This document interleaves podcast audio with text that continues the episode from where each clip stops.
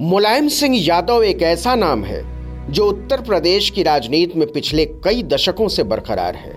एक सामंतवादी राज्य में पिछड़ों को इकट्ठा कर उनकी सरकार बनाने से लेकर सैफई ब्लॉक में बॉलीवुड सितारों का जमावड़ा लगाने का सफ़र, न सिर्फ़ मुलायम सिंह यादव का सफ़र है, बल्कि यूपी में राम मनोहर लोहिया और मधु लिमये के समाजवाद का भी सफ़र है।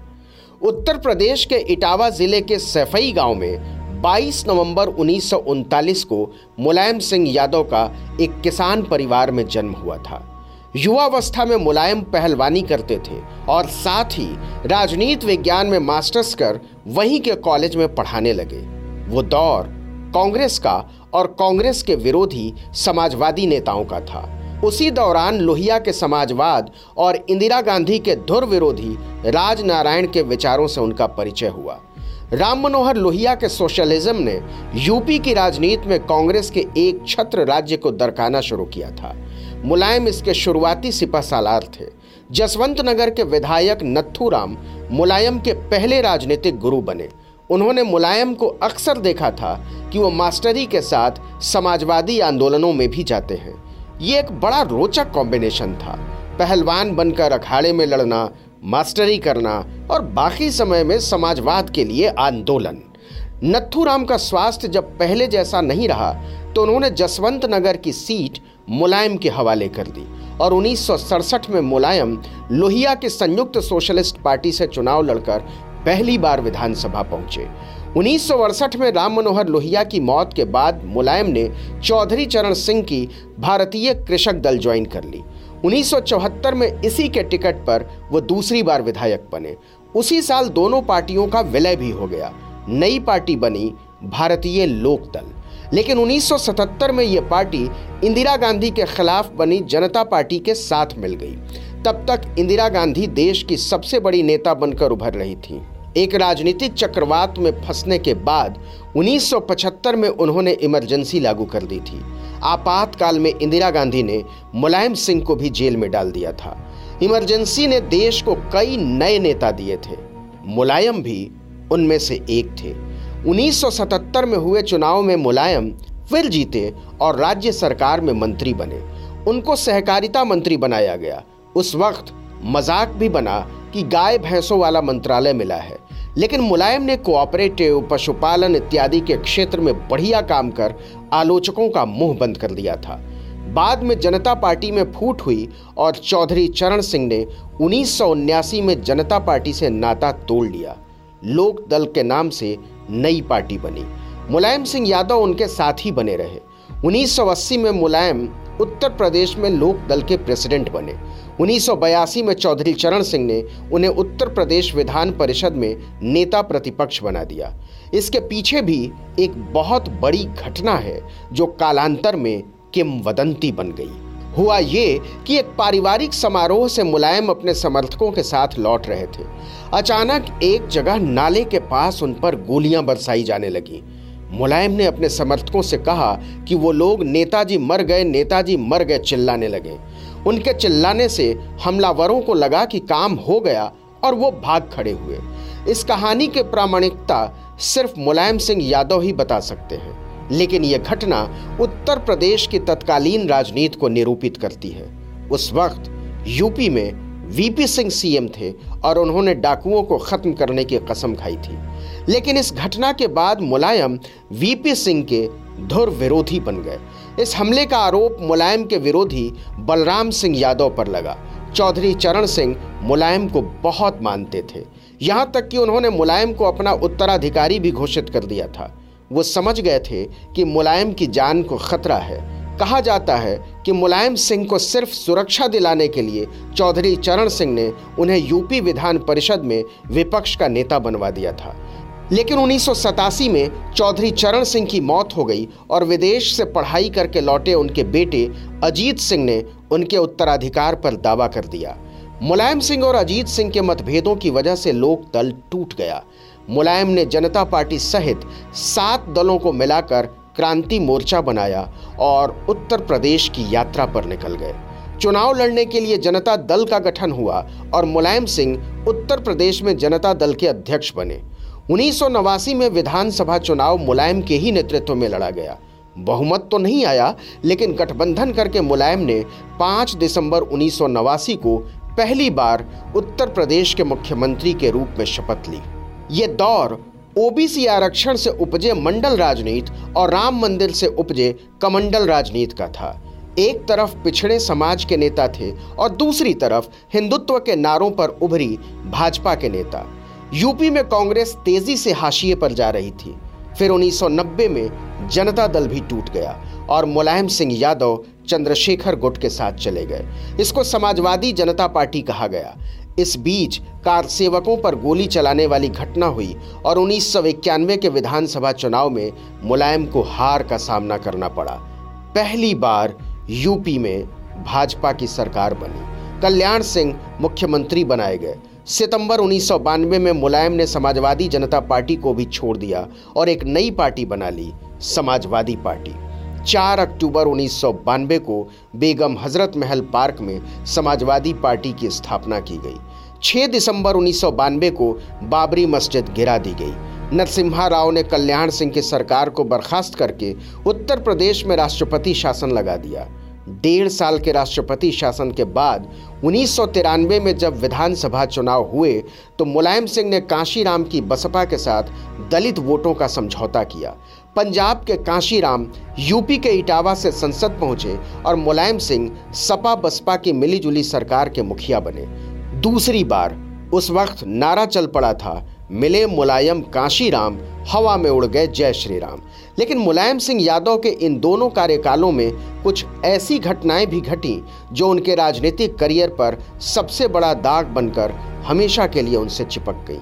जैसे 30 अक्टूबर 1990 को विश्व हिंदू परिषद के आह्वान पर लाखों लोग अयोध्या में इकट्ठे हो रहे थे। वो लोग बाबरी मस्जिद को गिराना चाहते थे। उन्हें कार सेवक कहा जा रहा था। ये बहुत बड़ी घटना होने वाली थी, जिसका प्रभाव देश दुनिया में देखने को मिलता। यह कदम भारत के सेकुलर संविधान के खिलाफ था। इसे रोकने के लिए मुख्यमंत्री मुलायम सिंह यादव ने कार सेवकों पर गोलियाँ चलवा दी। इस विवादित फैसले के बाद कभी साफ़ नहीं हुआ कि उस फायरिंग में कितने लोग मरे थे। विश्व हिंदू परिषद ने इसके आंकड़े बढ़ा चढ़ाकर बताए और मुलायम को मुल्ला मुलायम कहा जाने लगा। मुस्लिम तुष्टिकरण और स्यूडो सेकुलरिज्म जैसे शब्द उभर कर सामने आए। मुलायम ने कभी भी अपने आदेश को लेकर अफसोस नहीं जताया और इसे हमेशा लॉ एंड ऑर्डर को बहाल रखने का फैसला ही बताया। लेकिन ये गोली चली हमारे सुरक्षा वालों की तरफ़ से। अगर मस्जिद को गिर जाने देते तो हिंदुस्तान का मुसलमान महसूस करता कि हमारे धार्मिक स्थल भी नहीं रहेंगे। तो देश की एकता के लिए वो खता कर रहा उन्होंने लोकसभा के अंदर भी कहा था मानिए अटल जी, सोलह जाने तो कम थे, अगर तीस ही जाने जाती देश की एकता के लिए तो तीस को गुआना पड़ता है लेकिन यूपी में उनके हिंदू वोट दरक गए थे, जिसका खामियाजा उन्हें उन्नीस सौ इक्यानवे के विधानसभा चुनाव में उठाना पड़ा। मुलायम सिंह यादव के दूसरी बार सीएम बनने के बाद उनके सामने एक नया मोर्चा खोला। उन्नीस सौ चौरानवे में एक अलग उत्तराखंड राज्य की मांग ज़ोर पकड़ रही थी और हज़ारों लोग इसके लिए धरना देने दिल्ली जा रहे थे।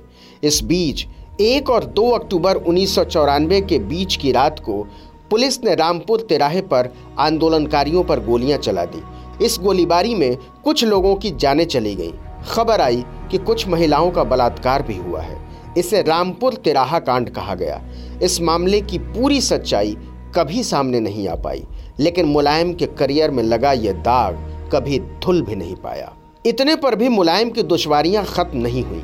एक जून उन्नीस को मुलायम अपने पार्टी लीडर्स के साथ लखनऊ में बैठे थे। उन्हें एक नोट मिला कि बसपा उनकी सरकार से समर्थन वापस लेने वाली है। इस पर सपा के लोग आग बबूला हो उठे। सैकड़ों कार्यकर्ता लखनऊ के सरकारी गेस्ट हाउस की तरफ़ चल पड़े।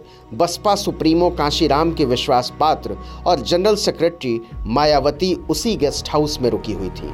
उन्हें उस दिन पीरियड आए हुए थे और गेस्ट हाउस के बाहर सपा कार्यकर्ता उन्हें भद्दी भद्दी गालियाँ दे रहे थे, बलात्कार की धमकियाँ दे रहे थे। हालाँकि यह कभी पता नहीं चला कि कार्यकर्ताओं को ये ऑर्डर किसने दिया और सीएम मुलायम ने उन्हें रोका क्यों नहीं? मायावती ने उस दिन मदद के लिए भाजपा समेत कई पार्टियों के नेताओं को फ़ोन किया। मुलायम की पार्टी की उस दिन बहुत थू थू हुई। उसी दिन से सपा पर गुंडों की पार्टी का लेबल लग गया। अगले दिन मायावती भाजपा और जनता दल के बाहरी समर्थन से सीएम बन बैठी। इसी के बाद मायावती और मुलायम में ठन गई। मुलायम ने बाद में कहा था कि लाल कृष्ण आडवाणी ने जब स्यूडो सेकुलरिज्म कहा था तभी उन्हें बहुजन दलित एकता का ख्याल आया था और इसीलिए वो बसपा के पास गए गठबंधन के लिए। हाँ ये बड़ी भूल थी। जो तानवे का चुनाव हम लड़े हैं बीएससी बीएसपी से के वो हमारी बहुत बड़ी भूल लेकिन मुलायम की राजनीतिक यात्रा में इससे बड़ा मोड़ उन्नीस सौ छियानवे में आया। जब एच डी देवेगौड़ा के नेतृत्व में यूनाइटेड फ्रंट की केंद्र में सरकार बनी। मुलायम को डिफेंस मिनिस्टर बनाया गया। कहा तो जाता है कि एक बार ऐसा मौका आया कि मुलायम पीएम बनने वाले थे, लेकिन उनके समकालीन लालू प्रसाद यादव ने उन्हें बनने नहीं दिया। इसके बाद एक और बदलाव आया मुलायम और सपा की राजनीति में। लोहिया के बाद मधु लिमये ने समाजवाद को ज़िंदा रखा था। मुलायम के गुरु के तौर पर। उन्नीस में लिमये की भी मौत हो गई और संयोगवश उसी साल गेस्ट हाउस कांड हो गया। लगभग उसी साल अमर सिंह राजनीतिक रूप से मुलायम के जीवन में आए। मुलायम सिंह यादव की समाजवादी पार्टी को अमर सिंह ने कॉरपोरेट का स्वाद चखा दिया। किसानों के बीच रहने वाले धरती पुत्र मुलायम अब उद्योगपतियों के साथ डिनर करने लगे। अमर सिंह को स्टेट इंडस्ट्रियल डेवलपमेंट काउंसिल का चेयरमैन बना दिया गया। Reliance, Hindustan liver, ICICI, Bajaj, Infosys, Manipal, Sahara, Apollo जैसे नाम उत्तर प्रदेश से जुड़ते गए। बॉलीवुड से सितारे आने लगे। महानायक अमिताभ बच्चन को यूपी का ब्रांड एम्बेसडर बनाया गया। एक मैगजीन ने इस बारे में अखिलेश को कोट किया है। उन्होंने अपने एक दोस्त से कहा था कि खटिया पर सोने वाले मेरे पिता को अमर सिंह ने फाइव स्टार की आदत लगा दी। सैफई उन्नीस सौ पंचानवे में ब्लॉक बना और वहाँ पर बाद में बॉलीवुड सेलिब्रिटी सैफई महोत्सव में आने लगे। उधर भाजपा में कल्याण सिंह के विद्रोह के बाद यूपी में सपा और बसपा ही मुख्य पार्टियाँ रह गईं। 2002 में तीसरी बार मुलायम सिंह यादव यूपी के सीएम बने। लेकिन तीसरी बार जब वो मुख्यमंत्री बने तो वो साइकिल पर घूमने वाले नेता नहीं रह गए थे। अब की उनके शपथ ग्रहण में उद्योगपति और बॉलीवुड के सितारे आए थे। एक वक्त तो ऐसा भी आया कि संजय दत्त को समाजवादी पार्टी का जनरल सेक्रेटरी बना दिया गया। समाजवाद की प्रयोगशाला बन गया मुलायम का करियर। उसके बाद से भले ही समाजवादी पार्टी में मुलायम की तूती बोलती रही, लेकिन राजनीति में एक तरह से उनका निर्वासन ही हो गया। 2007 में बसपा से मायावती बहुमत से सीएम बनी। 2012 में सपा की सरकार आई, लेकिन मुलायम बैकग्राउंड में ही रहे। फिर 2017 विधानसभा चुनाव से पहले परिवार में जब मतभेद हुए और उनके बेटे अखिलेश और भाई शिवपाल ने पार्टी तोड़ दी तो समझ में आ चुका था कि मुलायम की पकड़ कमज़ोर हो चुकी है। आज हमारा कोई सम्मान नहीं। और शायद ही मेरे मरने के बाद हमारा सम्मान। मुलायम सिंह यादव के बारे में कहा जाता है कि वह जिस व्यक्ति को भी एक बार देख ले उसका नाम कभी नहीं भूलते। अब देखना यह होगा कि यूपी की जनता उन्हें कब तक याद रखती है। देश और दुनिया भर के नेताओं की इस यात्रा के साक्षी बने हर एपिसोड में। सभी प्रमुख पॉडकास्ट स्ट्रीमिंग वेबसाइट्स पर जियो सावन, गाना, एप्पल, आईट्यून्स और स्पॉटिफाई पर।